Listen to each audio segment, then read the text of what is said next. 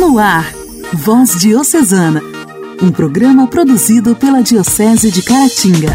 Voz Diocesana. Amados ouvintes, a paz de Cristo esteja com cada um de vocês. Está entrando no ar o programa Voz Diocesana. Eu, Janaíne Castro, de Inhapim, a partir de agora te faço companhia aqui pela sua rádio preferida. Sejam todos bem-vindos. E iniciando o programa de hoje, quero pedir a todos vocês que confiem em Deus o seu dia. Confie em Deus a sua vida e o seu coração, pois Ele sabe o que faz ele sabe exatamente do que você precisa. Então, confie. Voz Diocesana. Voz Diocesana. Um programa produzido pela Diocese de Caratinga. Hoje, dia 4 de fevereiro, nós celebramos o dia de São João de Brito, grande evangelizador na Índia. Ele nasceu em Lisboa no ano de 1647. Em 1640, seu pai Salvador Pereira de Brito foi enviado pelo rei Dom João IV para ser governador no Brasil, lugar onde faleceu. São João de Brito, com sua mãe e seus irmãos, permaneceram na corte. Desde cedo, São João dava testemunho da busca de viver em Deus. Com sua saúde fragilizada, os médicos chegaram a perder as esperanças. Sua mãe, voltando-se para o céu, em oração e intercessão, fez também uma promessa a São Francisco Xavier. E o pequeno João recobrou a saúde milagrosamente. São João passou um ano com uma batina, pois isso fazia parte do cumprimento da promessa. Mais do que isso, Deus foi trabalhando a vocação em seu coração, até que, com 15 anos apenas, ele entrou para a Companhia de Jesus. Em 1673 foi ordenado sacerdote e enviado para evangelizar na Índia.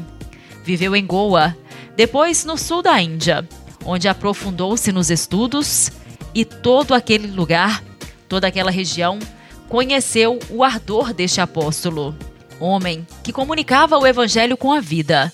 Ele buscava viver a esculturação para que muitos se rendessem ao amor de Deus num diálogo constante com as Escrituras, o que não quer dizer que sempre encontrou acolhimento. Junto aos povos de Maravá, ele evangelizou e muitos foram batizados. Ao redor desta missão, ele e outros catequistas acabaram sendo presos por soldados pagãos e anticristãos. E fizeram de tudo para que este sacerdote santo renunciasse à fé. Ele renunciou à própria vida e estava aberto para o martírio, se fosse preciso. O rei chegou a condená-lo, mas um príncipe quis ouvir a doutrina que ele espalhava, e muitos mudavam de vida e abandonavam os deuses. A conclusão daquele príncipe pagão era de que aquela doutrina era justa e santa. São João foi liberto junto com os outros.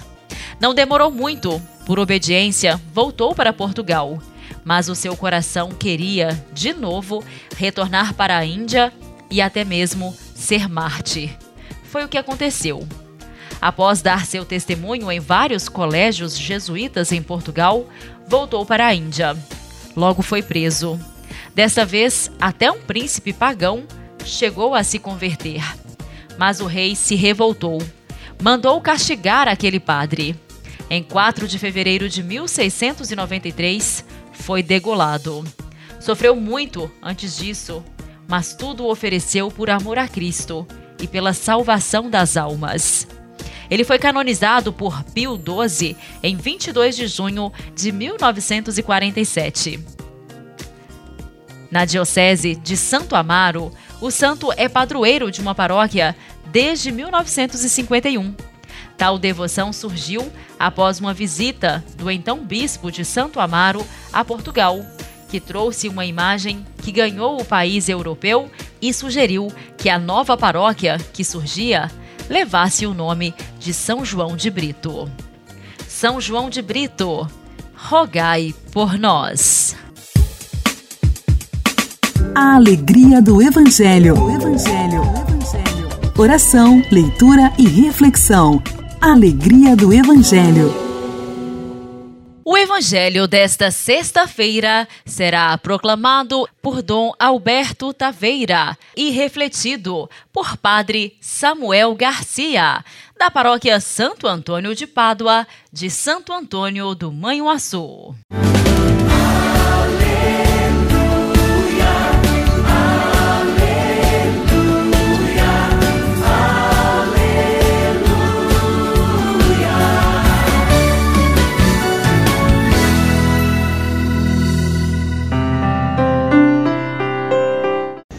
Naquele tempo, o rei Herodes ouviu falar de Jesus, cujo nome se tinha tornado muito conhecido. Alguns diziam: João Batista ressuscitou dos mortos. Por isso os poderes agem nesse homem. Outros diziam: É Elias. Outros ainda diziam: É um profeta como um dos profetas. Ouvindo isso, Herodes disse: Ele é João Batista. Eu mandei cortar a cabeça dele, mas ele ressuscitou. Herodes tinha mandado prender João e colocá-lo acorrentado na prisão. Fez isso por causa de Herodíades, mulher do seu irmão Filipe, com quem se tinha casado. João dizia a Herodes: Não te é permitido ficar com a mulher do teu irmão. Por isso Herodíades o odiava e queria matá-lo, mas não podia. Com efeito, Herodes tinha medo de João, pois sabia que ele era justo e santo e por isso o protegia. Gostava de ouvi-lo, embora ficasse embaraçado quando o escutava. Finalmente chegou o dia oportuno. Era o aniversário de Herodes e ele fez um grande banquete para os grandes da corte, os oficiais e os cidadãos importantes da Galiléia. A filha de Herodíades entrou e dançou, agradando a Herodes e aos seus convidados. Então o rei disse à moça: Pede-me o que quiseres e eu te darei. E lhe jurou, dizendo: Eu te darei qualquer coisa, ainda que seja metade do meu reino. Ela saiu e perguntou à mãe: O que eu vou pedir? A mãe respondeu: A cabeça de João Batista. E voltando depressa para junto do rei, pediu: Quero que me des agora num prato a cabeça de João Batista. O rei ficou muito triste, mas não pôde recusar. Ele tinha feito juramento diante dos convidados. Imediatamente o rei mandou que um soldado fosse buscar a cabeça de João. O soldado saiu, degolou-o na prisão, trouxe a cabeça num prato e a deu à moça. Ela a entregou à sua mãe. Ao saberem disso, os discípulos de João foram lá, levaram o cadáver e o sepultaram. É o momento de saborear a palavra de Deus, momento da nossa reflexão após a sua meditação, convido você a olhar para o martírio de São João Batista como um testemunho autêntico de um profeta que marcou a sua vida com a escuta da voz de Deus. Porque o profeta é aquele que escuta a voz de Deus e proclama ao mundo esta mesma voz. O martírio de São João Batista é como que um marco introdutório ao caminho que Jesus também irá fazer, caminho de cruz e ressurreição. E é também marco para o nosso caminho de discípulos missionários de Jesus. Nós continuamos esse capítulo sexto de São Marcos, sempre vai falar de discipulado. Falando de discipulado, fala-se muito também em alimentar em banquete. E hoje o texto, de certa forma, está dentro de um contexto de um banquete. E neste banquete, na qual é entregue a cabeça de João Batista a Herodíades, podemos dizer que é de certa forma uma alusão ao banquete da última ceia, da entrega de Jesus. O paralelismo entre João Batista e Jesus é intencional neste texto. A identidade de Jesus está presente na pregação de João Batista, nesta voz que chama-nos à conversão, mas também está presente no seu martírio. Herodes decide a morte de João para agradar a jovem bailarina, filha de Herodíades, que era mulher do seu irmão Felipe e que vivia em adultério com Herodes. João Batista denuncia com veemência esta atitude. E Herodíades tem ódio de João. O ódio geralmente leva-nos a atitudes de morte, como levou Herodíades a pedir a cabeça de João Batista num prato. É importante, minha gente, retirar o ódio do nosso coração. O ódio não nos leva a nada. É preciso dia a dia ir retirando mágoas do nosso coração, mágoas que às vezes estão guardadas, mágoas que às vezes não nos permitem vivenciar boas relações, até mesmo entre familiares. Veja o versículo 19. Por isso Herodíades o odiava e queria matá-lo, mas não podia. A intenção de Herodíades já estava presente no seu coração. O ódio impedia Herodíades de perceber a voz de João Batista, de perceber o seu anúncio. Só via nele alguém que atrapalhava os seus planos.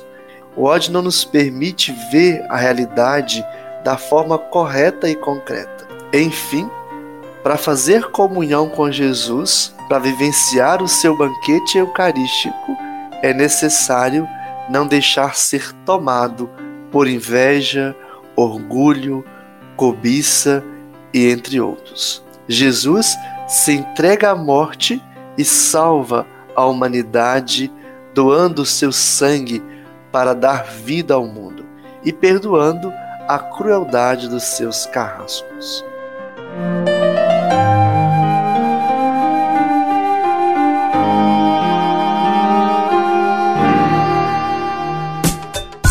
Diálogo Cristão. Temas atuais à luz da fé. Diálogo Cristão. Diálogo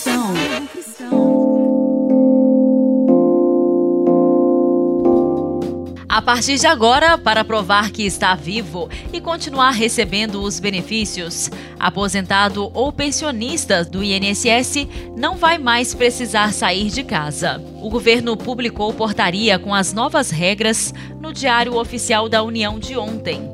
Além da vacinação e renovação, que passam a valer como prova de vida, Outros documentos, como carteira de motorista, de identidade ou de trabalho, alistamento militar e até a declaração do imposto de renda, como titular ou dependente, também serão comprovantes. Passa a valer também a realização de empréstimo consignado feito com reconhecimento biométrico, além do acesso ao aplicativo Meu INSS com o selo ouro ou outros aplicativos e sistema dos órgãos e entidades públicas que possuam certificação e controle de acessos, tanto no Brasil como no exterior. Também vale a prova de vida feita de forma presencial nas agências do INSS ou por reconhecimento biométrico em entidades ou instituições parceiras perícias médicas por telemedicina ou presencial, bem como atendimentos no sistema público de saúde ou em rede conveniada, servirão para provar que o beneficiário está vivo. Outras situações que passam a se enquadrar como prova de vida são cadastro ou recadastramento nos órgãos de trânsito ou segurança pública, recebimento do pagamento de benefício com reconhecimento biométrico e atualizações no CAD único. Agora, Caberá ao INSS notificar o beneficiário quando não for possível a comprovação de vida por esses meios. Nas situações em que o beneficiário não for identificado, o Instituto deve oferecer meios para a realização da prova de vida sem o deslocamento de casa. A gente lembra que a prova de vida serve para evitar a fraude e garante a manutenção do pagamento para aposentados e pensionistas. As mudanças já valem para os segurados que fazem aniversário a partir de agora, mas o INSS tem até o dia 31 de dezembro deste ano para implementar as novidades. Até lá, ninguém precisa ficar preocupado, porque o pagamento não será bloqueado por falta de comprovação. Igreja, Igreja em Ação. Informação, CNBB, notícias, Vaticano, diocese, não paróquia, troco a minha Igreja em Ação. Igreja em Ação. Hoje, no quadro Igreja em Ação, nós temos a alegria de receber a irmã Carla Maria. Ela que é da paróquia de Santana, de Santana do Manhuaçu. Hoje vem falar pra gente um pouco sobre o seu chamado vocacional. Escutando o apelo do Senhor, irmã Carla entregou-se inteiramente à vontade de Deus, com uma simples oração diante do sacrário, dizendo que aquilo que não fosse para acontecer era para ser tirado do seu coração. Este exemplo nos mostra que toda vocação nasce de uma vida de oração e que ela só floresce quando nos colocamos como barro na mão do divino olheiro, deixando que ele nos molde por inteiro. Olá, irmã Carla, seja bem-vinda. Olá, Janaína. Olá, rádio ouvinte. Meu nome é irmã Carla Maria Bonifácio. Sou da paróquia de Santa Ana de Santana do Manhuaçu, onde há sete anos atrás, após um profundo encontro com Jesus, decidi iniciar a caminhada vocacional com as irmãs gracianas, que na época moravam lá. Eu as conhecia de vista, mas não sabia o que era de fato a vida religiosa. Em 2014, por ocasião dos 25 anos da paróquia, um grupo de irmãs foi se juntar com as outras para um encontro com a juventude. E no meio de 150 adolescentes, lá estava eu. E foi neste encontro que ele me esperava.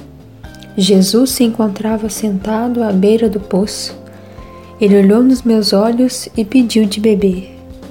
Daí em diante, meu coração passou a ser dele. Pedi a Deus discernimento e que aquilo que não fosse para acontecer, que ele tirasse do meu coração, porque eu tinha meus outros sonhos. E hoje eis-me aqui. Ingressei no instituto em janeiro de 2017. Passei pela experiência vocacional e pelas três etapas de formação: o aspirantado, o postulado e o noviciado. Foi um tempo de muito discernimento, crescimento e aprendizado, tanto humano como vocacional e espiritual. Tive minhas lutas e desafios, como também as vitórias e inúmeras alegrias, nunca perdendo o foco daquele que me chamou. E no dia 28 de janeiro deste ano, tive a grande emoção de professar os meus primeiros votos pelas mãos da irmã Antônia, nossa superiora geral. Pelo batismo, nós já somos consagrados a Deus. A vida religiosa nos convida a ratificar esta consagração pela vivência dos conselhos evangélicos de castidade, pobreza e obediência, segundo o modo de vida de Jesus que foi casto, pobre e obediente. Foi uma belíssima celebração eucarística presidida por Dom Emanuel e co-celebrada por Dom Luiz Knupp, bispo da Diocese de Três Lagoas, em Mato Grosso do Sul, que esteve pregando nosso retiro anual, conduzindo-nos ao coração do Divino Oleiro para que ele nos modele segundo sua vontade. Para este momento, escolhi como lema os dizeres de Jesus a seu Pai. Contudo, não seja o que eu quero, e sim o que tu queres. E com o coração humilde, buscarei viver todos os dias guiada pela vontade de Deus, onde Ele me envia, onde Ele me enviar, onde Ele me quiser. Seguirei em missão e da forma que Ele quiser. Como um barro nas mãos do oleiro, estive por toda a formação e assim pretendo também continuar sendo modelada de acordo com o plano do seu coração. Agradeço a toda a família graciana pelo apoio e acolhida fraterna, a minha família e os meus amigos que me deram total apoio nessa entrega de vida. E deixo aqui o meu convite às jovens. Entre em contato conosco venha nos conhecer. Já parou para pensar que Deus está à sua espera para uma grande e bela missão? Parece loucura, não é? mas Ele chama. A decisão foi minha, a decisão também é sua. Termino com a fala de nosso fundador, Padre Bruno. Coragem! Nossa missão é infinita. Não podemos nos contentar com pouco realizado. Um forte abraço e fiquem com Deus. Costuma fazer bem. Intimidade com Deus. Esse é o segredo. Intimidade com Deus. Orar costuma fazer bem. Olá, graça e paz. Na nossa vida espiritual, duas coisas são fundamentais. A primeira delas é o encontro pessoal com Jesus. É esse encontro pessoal com Jesus que é capaz de transformar por inteiro a nossa realidade. É esse encontro que provoca a verdadeira conversão, ou a metanoia, que é muito mais do que uma mudança de atitude, mas é uma mudança de mentalidade, é uma mudança na forma de compreender e de julgar as coisas que estão ao nosso redor. É esta conversão verdadeira, fruto do encontro pessoal com Jesus, que me faz ver e julgar as coisas a partir dos valores do Evangelho. Sem esta esse encontro verdadeiro e pessoal com Jesus, assim como aconteceu com a samaritana às margens do poço de Jacó, assim como aconteceu como Zaqueu, o cobrador de impostos, sem essa esse encontro com Cristo, eu corro um grande risco de viver uma espiritualidade exteriorizada, fria, até participar das coisas da igreja, mas sem ter de fato uma mudança de atitude, uma mudança de mentalidade. É necessário encontrarmos com Cristo Jesus na oração, nos sacramentos, na vida fraterna. Outra urgência, outra coisa muito importante para a nossa vida espiritual é mantermos firmes no seguimento de Cristo. Sim, porque mesmo aqueles que se encontraram com Jesus, que tiveram uma experiência forte de conversão, são a todo o tempo tentados a deixar esse caminho. Quantas pessoas, inclusive, vão criando é, uma como que uma doutrina para atender às suas necessidades, para atender às suas vontades. Quantas pessoas, depois de terem esse encontro pessoal com Jesus, foram se esfriando e foram é, abandonando, né? como que se afastando da verdadeira doutrina do seguimento de Cristo e criando para si é, uma falsa religião, apenas para é, como que massagear a sua consciência. Não, nós queremos seguir a Cristo em sua radicalidade e na exigência que esse segmento é, nos pede. Que assim seja, que Deus nos ajude, que tenhamos de fato esse encontro pessoal com Jesus que transforma as vidas e que o sigamos sem vacilar, sem desviarmos para a direita nem para a esquerda.